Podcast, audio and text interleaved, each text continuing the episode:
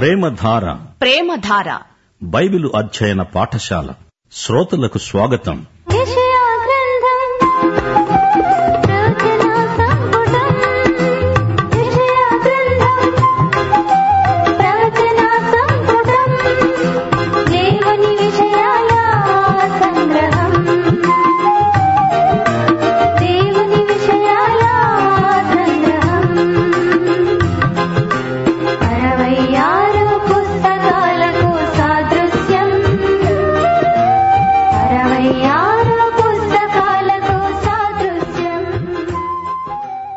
ప్రియ శ్రోతలు ఈ రోజున మన పాఠం యషయా గ్రంథం ఎనిమిదో అధ్యాయం. యషయా రెండో కుమారుని గురించి ఇందులో చెప్పబడింది. ఇమ్మానుయేలు భూమిపై అశ్షూరు దండయాత్ర పేర్కొనబడింది. ఏడు నుండి పన్నెండో అధ్యాయం వరకు అహాజు కాలంలో చెప్పబడిన ప్రవచనాలున్నాయి. ప్రవక్తకు కలుగబోయే కుమారుడు దేవుడతనికి చూపిన సూచన. ఐదు వందల సంవత్సరాలు దేవుడు తన ప్రజలను శత్రువుల బారి నుండి కాపాడుతూ వచ్చాడు. ఇప్పుడు దేవుడు శత్రువులకే తలుపు తెరిచాడు. ప్రజలు దేవుని ఆలోచనను తిరస్కరిస్తే ఏమవుతుందో మనం ఇందులో చూడవచ్చు. ప్రజలు దేవుణ్ణి విడిచి అడ్డమైన దేవతలన్నిటినీ ఆశ్రయించడం దేవునికి అపచారమే. అందుకే దేవుని ప్రజలైన వారికి ఎన్నో కష్టాలు కడగండ్లు వేదన కలిగాయి. ఎనిమిదో అధ్యాయం మొదటి వచనం. యహోవా అన్నాడు నీవు గొప్ప పలక తీసుకొని మహేరుషాలాల్ హష్బజ్ అనే మాటలు సామాన్యమైన అక్షరాలతో దాని మీద రాయి. ఈ పేరు చాలా విచిత్రంగా ధ్వనిస్తున్నది. ఇది పెద్ద పేరు. ఉచ్చారణ కూడా కఠినమే. దేవుడు యషయా కుమారులకు ఇద్దరికీ ఇలాంటి పేర్లే పెట్టాడు. ఎందుకు?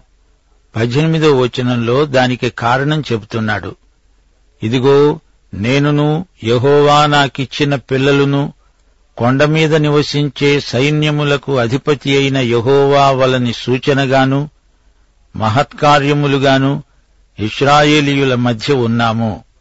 మహేరుషాలాల్ హష్బజ్ అంటే త్వరితముగా దోపుడవుతుంది ఆతురముగా కొల్ల పెట్టబడుతుందని అర్థం. దేవుని ప్రజలకు శత్రువులెవరో వారు దేవునికి శత్రువులే. రోమా పత్రిక ఎనిమిదో అధ్యాయం ముప్పై ఒకటో వచనం దేవుడు మన పక్షమున నుండగా మనకు విరోధి ఎవడు? యషయా కుమారుని పేరు ఆహాజు రాజుకు ఒక సందేశం. అహాజు రాజు దేవునికి అనుకూలుడు కాడు దేవుడు ఆహాజుతో మాట్లాడుతున్నాడు. యషయా కుమారుని పేరే దేవుని మాట. ఈ పేరు సాధారణ అక్షరాలతో పలక మీద రాయాలి అందరూ దాన్ని చూచి చదవాలి. యషయా మొదటి కుమారుని పేరు షేర్యాసూర్. అనగా శేషిత ప్రజ తిరిగి వస్తారు. ఇప్పుడు రెండో కుమారుని పేరు మహేరు షాలాల్ హష్బజ్. అనగా త్వరితమైన దోపిళ్ళు ఆత్రంగా కొల్లగొట్టటం. అనగా దేవుడు నీ శత్రువులను ఓడిస్తాడు అని అర్థం.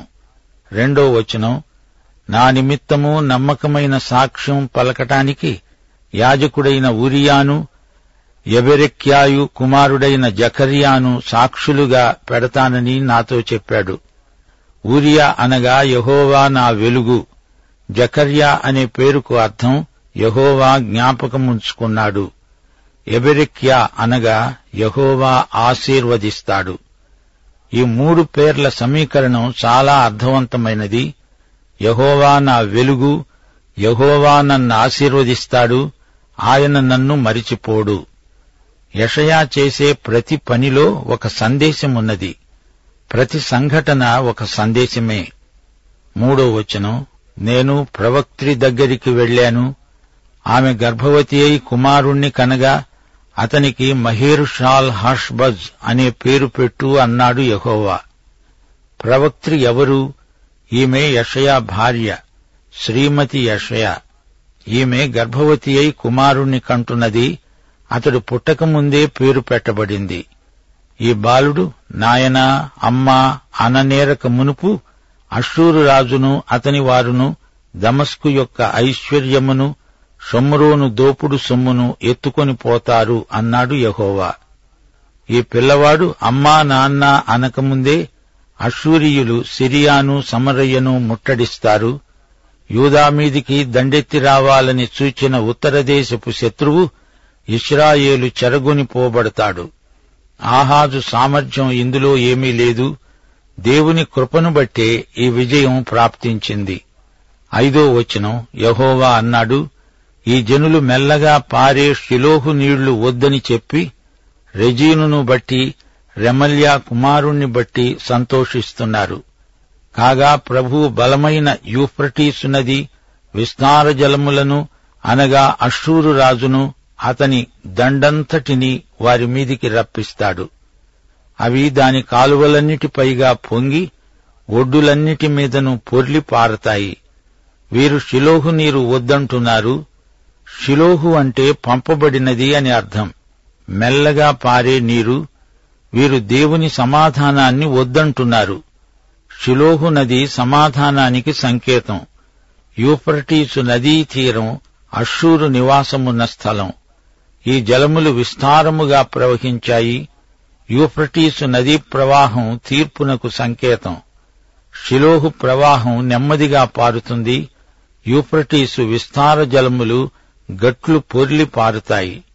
ఈ రెండు నదుల ద్వారా దేవుడొక సందేశం ప్రకటిస్తున్నాడు. షిలోహు నది సీయోను కొండకు మోరియా కొండకు మధ్య ప్రవహిస్తుంది. అది నెమ్మదిగా ప్రవహిస్తూ సంగీతం పాడుతుంది. అది దేవుని కృపకు చిహ్నం.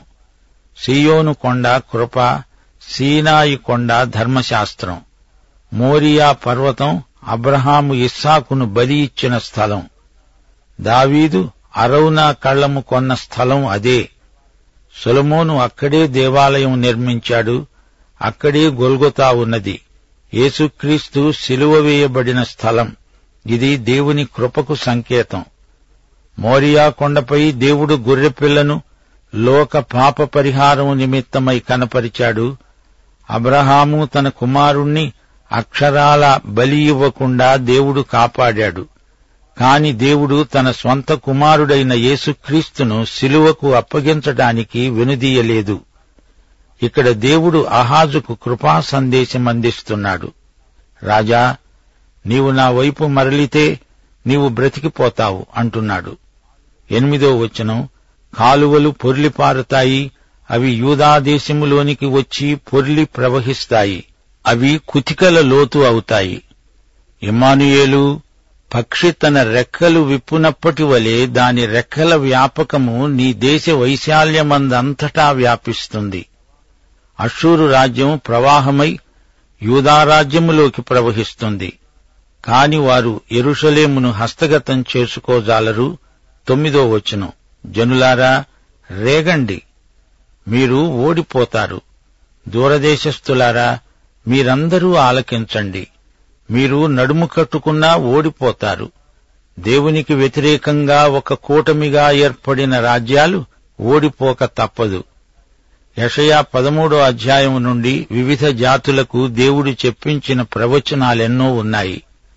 దేవుని తీర్పు వాటి మీదికి వచ్చి తీరుతుంది. పదమూడో అధ్యాయం నుండి ముప్పై ఐదో అధ్యాయం వరకు దేవుని వాక్యములోని అతి శ్రేష్టమైన భాగం. ఆ ప్రవచనాలలో ఎన్నో నెరవేరాయి. ఏ రాజ్యమైనా ఏ జాతి అయినా దేవుని తీర్పునకు తలవగ్గవలసిందే దేవుని చిత్తమే నెరవేరుతుంది. దేవుని చిత్తానికి ప్రతికూలంగా వ్యవహరిస్తే తీర్పు తప్పకుండా వస్తుంది. పది నుండి పన్నెండో వచనం వరకు ఆలోచన చేసుకున్నా అది వ్యర్థమవుతుంది. మాట పలికినా అది నిలవదు. దేవుడు మాతో ఉన్నాడు ఈ జనుల మార్గమున నడువకూడదని యహోవా బహుబలముగా నాతో చెప్పాడు. నన్ను గద్దించి ఈ మాట సెలవిచ్చాడు. ఈ ప్రజలు బందుకట్టు అని చెప్పేదంతా బందుకట్టు అనుకోకండి. వారు భయపడేదానికి భయపడకండి. దానివలన దిగులు పడకండి. యూదా భయపడవలసిన పని లేదు.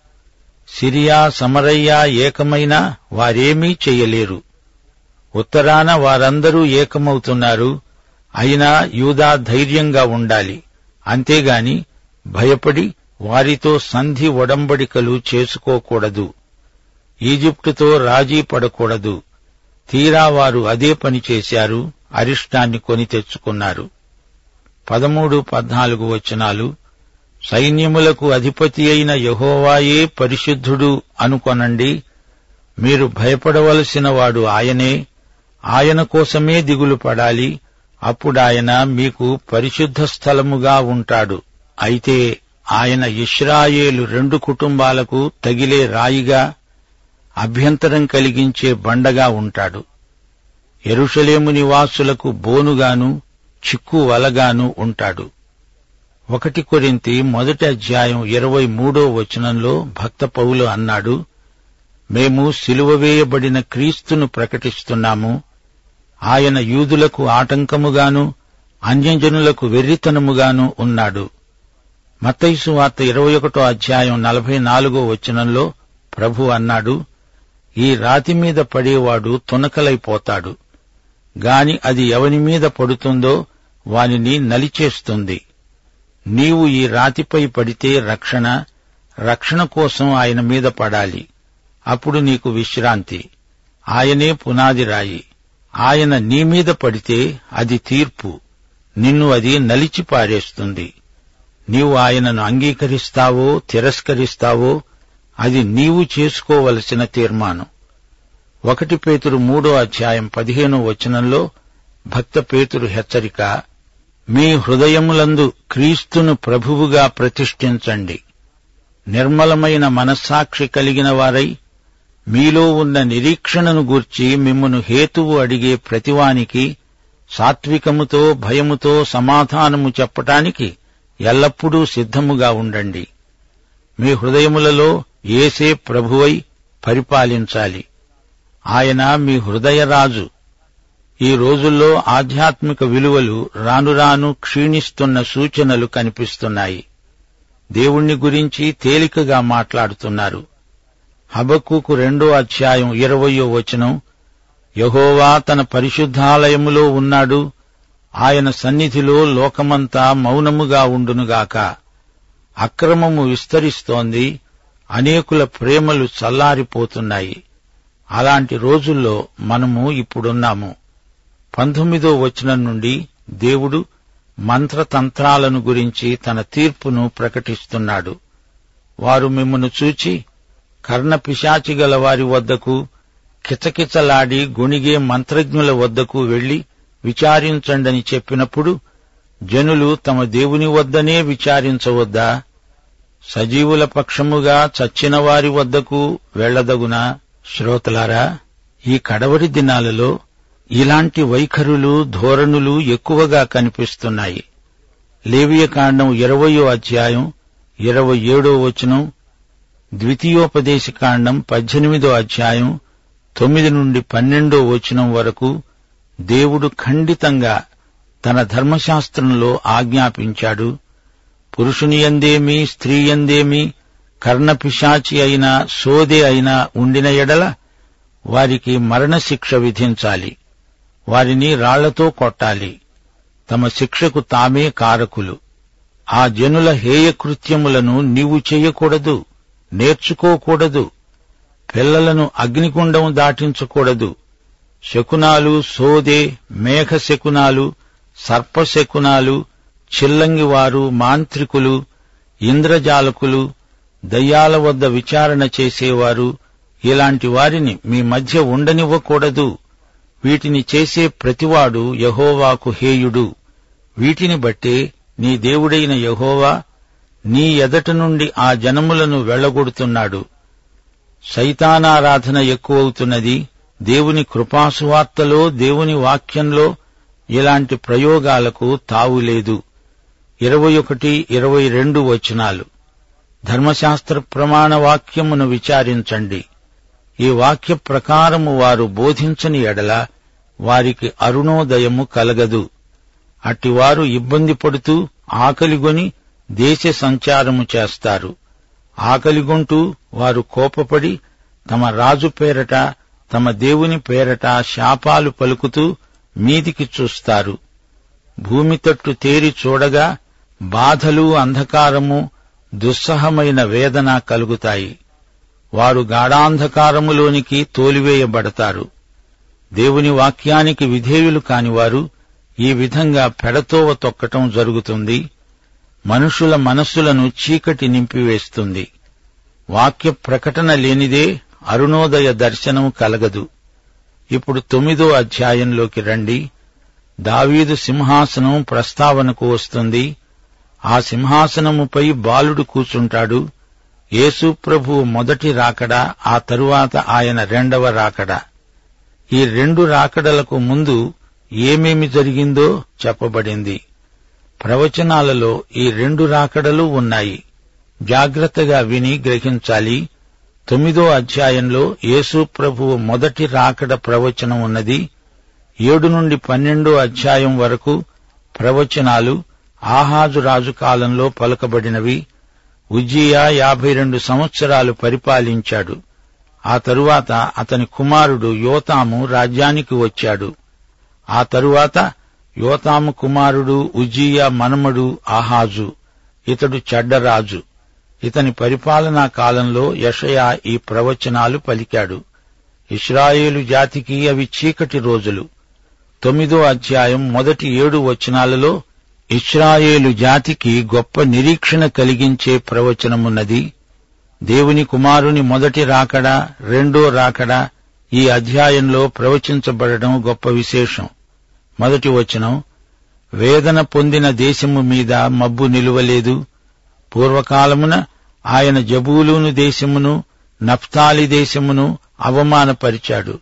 అంత్యకాలమున ఆయన సముద్ర ప్రాంతమును అనగా యోర్దాను అద్దరిని అన్యజనుల గలిలయ్య ప్రదేశమును మహిమగల దానిగా చేస్తున్నాడు. ఈ ప్రవచనం రెండు రాజుల పదిహేనో అధ్యాయం ఇరవై తొమ్మిదో వచనంలోని చరిత్రతో సరిపోల్చి చూడండి. ఇస్రాయేలు రాజైన పెకహు దినములలో అషూరు రాజైన తిగ్లత్ పిలేసరు వచ్చి ఈయోను పట్టణమును ఆబేల్ మత్మయక పట్టణమును యానోయహు పట్టణమును ఖెదెషు హాసోరు పట్టణాలను గిలాదు దేశాన్ని గలిలయ్యా నప్తాలి దేశాలను పట్టుకొని అక్కడ ఉన్నవారిని అషూరు దేశానికి చెరగా తీసుకొని పోయాడు. గలిలయ్య అన్యుల ప్రాంతం.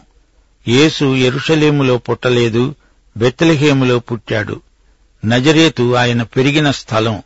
అయితే నజరేతు ఆయనను తిరస్కరించినప్పుడు ఆయన కపెర్నహూముకు తరలి వెళ్ళాడు ఈ పట్టణం గలలీ సముద్ర తీరాన ఉంది జబులూను నఫ్తాలి ఉత్తరాన ఉన్నాయి. గలలీ సముద్రానికి పశ్చిమ తీరాన నఫ్తాలి ఉంది. పడమటి దిశగా జబులూను నఫ్తాలి కనపడతాయి. నజరేతు జబులూనులో ఉంది. కపెర్నహూము నఫ్తాలిలో ఉంది. యేసు ప్రభు సేవా కేంద్రం కపెర్నహూమే. అయితే కపెర్నహూము గర్వించి పతనమైంది. మతయిసు వార్త నాలుగో అధ్యాయం పన్నెండు నుండి పదహారో వచనం వరకు ఈ వాక్య భాగం యషయా తొమ్మిదో అధ్యాయం నుండి ఉదహరించబడింది. యోహాను చెరపట్టబడ్డాడని యేసు విని గలిలయ్యకు తిరిగి వెళ్ళి నజరేతును విడిచి జబులూను నఫ్తాలి అనే దేశాల ప్రాంతంలో సముద్ర తీరమందలి కపెర్ణహూముకు వచ్చి అక్కడ కాపురమున్నాడు. రెండో వచనం చీకటిలో నడిచే జనులు గొప్ప వెలుగును చూస్తున్నారు. మరణఛాయ గల దేశ నివాసుల మీద వెలుగు ప్రకాశిస్తుంది. ఏసే ఆ వెలుగు. యోహాను సువార్త ఎనిమిదో అధ్యాయం పన్నెండో వచనంలో యేసు అన్నాడు నేను లోకమునకు వెలుగును నన్ను వెంబడించేవాడు చీకటిలో నడువక జీవపు వెలుగు కలిగి ఉంటాడు. యేసు మొదటి రాకడ ప్రవచనం తొమ్మిదో అధ్యాయం మొదటి రెండు వచనాలలో ఉంది. ఇప్పుడు మూడో వచనం యేసు ప్రభువు రెండో రాకడను ప్రవచిస్తోంది. నీవు జనమును విస్తరింపచేస్తున్నావు వారి సంతోషమును వృద్ధిపరుస్తున్నావు. కోతకాలమున మనుష్యులు సంతోషించున్నట్లు దోపుడు సొమ్ము పంచుకునేవారు సంతోషించేటట్లు వారు నీ సన్నిధిలో సంతోషిస్తున్నారు. ప్రియ శ్రోతలు వింటున్నారా? ఈ అధ్యాయం రెండు మూడు వచనాలకు మధ్య రెండు వేల సంవత్సరాల ఎడముంది. ఈ మధ్యకాలంలో దేవుడు తన సంఘాన్ని ఏర్పరుస్తున్నాడు. రోమాపత్రిక పదహారో అధ్యాయం ఇరవై ఐదు ఇరవై ఆరు వచనాలు సమస్తమైన అన్యజనులు విశ్వాసమునకు విధేయులగునట్లు అనాది నుండి రహస్యముగా ఉంచబడి ఇప్పుడు ప్రత్యక్షపరచబడిన మర్మము నిత్య దేవుని ఆజ్ఞ ప్రకారము ప్రవక్తల లేఖనముల ద్వారా వారికి తెలుపబడి ఉన్నది. సంఘయుగం అప్పుడు రహస్యంగా ఉంచబడింది. అప్పుడు సంఘ మర్మము బయలుపరచబడి ఉండలేదు. యషయా ప్రవచనాలన్నీ ఇస్రాయేలు జాతిని గురించినవి. పౌలు ద్వారా మాత్రమే ఈ సంఘమర్మం బయలుపరచబడింది. ప్రవక్తలకు అది రహస్యమే.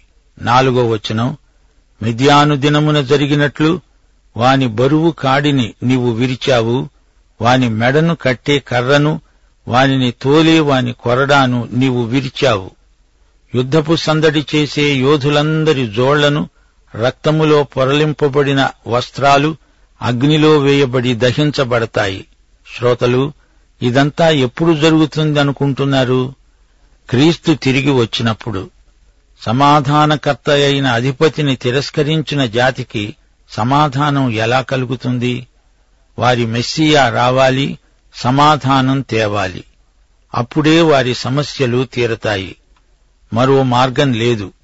రెండోసారి ప్రభువు వచ్చే వరకు దుష్టుడు విజృంభించటం జరుగుతుంది. ఆయన వచ్చి ఈ శత్రువును నిర్మూలం చేస్తాడు. అది ప్రభువు రెండో రాకడ సమయం. ఇస్రాయేలు యొక్క జాతీయ సమస్యలన్నిటికీ పరిష్కారం మెస్సియా రెండో రాకడలోనే ఉంది. ఇంతటితో ఈ ప్రవచనం ముగిసింది. ఇప్పుడు ఇస్రాయేలు జాతి రాబోయే మహాశ్రమల కాలంలో ఎలా ఉండబోతోందో ప్రవచనం వినండి. ఆరు ఏడు వచనాలు. ఏలయనగా మనకు శిశువు పుట్టాడు మనకు కుమారుడు అనుగ్రహించబడ్డాడు. ఆయన భుజము మీద రాజ్యభారముంటుంది ఆశ్చర్యకరుడు ఆలోచనకర్త బలవంతుడైన దేవుడు నిత్యుడైన తండ్రి సమాధానకర్త అయిన అధిపతి అని అతనికి పేరు పెట్టబడుతుంది. ఇది మొదలుకొని మితి లేకుండా దానికి వృద్ధి క్షేమము కలుగునట్లు సర్వకాలము దావీదు సింహాసనమును రాజ్యమును నియమిస్తాడు. న్యాయము వలన నీతి వలన రాజ్యమును స్థిరపరచడానికి అతడు సింహాసనాసీనుడై రాజ్యపాలన చేస్తాడు. సైన్యములకు అధిపతి అయిన యహోవా ఆసక్తి కలిగి దీనిని నెరవేరుస్తాడు. శ్రోతలు గమనించండి ఇది యేసు ప్రభు రెండవ రాకడను గురించిన ప్రవచనం. యషయా యాభై మూడో అధ్యాయం మొదటి రాకడ ప్రవచనం. యేసు మొదటిసారి వచ్చినప్పుడు ఆయన బెత్లహేములో పుట్టాడు. నేడు మీకు రక్షకుడు పుట్టి ఉన్నాడు. అయితే ఇస్రాయేలు ఆయనను అంగీకరించలేదు. ఎవరో కొందరు కాపరులు వచ్చారు అంతే. జ్ఞానులు వచ్చారంటే వారు అన్యులు. యషయా అరవై ఆరో అధ్యాయం ఏడు ఎనిమిది వచనాల ప్రకారం ఆయన రెండో రాకడలోనే ఇస్రాయేలు జాతికి ఆయన పుట్టినట్లు అర్థమొస్తుంది. వినండి ప్రసవ వేదన పడక మునుపు ఆమె పిల్లను కన్నది. నొప్పులు తగలక మునుపు మగపిల్లను కన్నది. అట్టి వార్త ఎవరు విన్నారు? అట్టి సంగతులు ఎవరు చూచారు? ఒక జనమును కనడానికి ఒకనాటి ప్రసవ వేదన చాలునా? ఒక్క నిమిషములో ఒక జనం జన్మిస్తుందా? సియోనుకు ప్రసవ వేదన కలగగానే ఆమె బిడ్డలను కన్నది. ఇదేదో మర్మం అనిపిస్తోందా? ఒక జాతిగా యేసు రెండో రాకడలో నాకు కుమారుడు అనుగ్రహించబడ్డాడు అని చెప్పగలుగుతుంది. వివరాలు వచ్చే పాఠంలో వినండి. పాఠం సమాప్తం. దైవాశీస్సులు. ఆమెన్.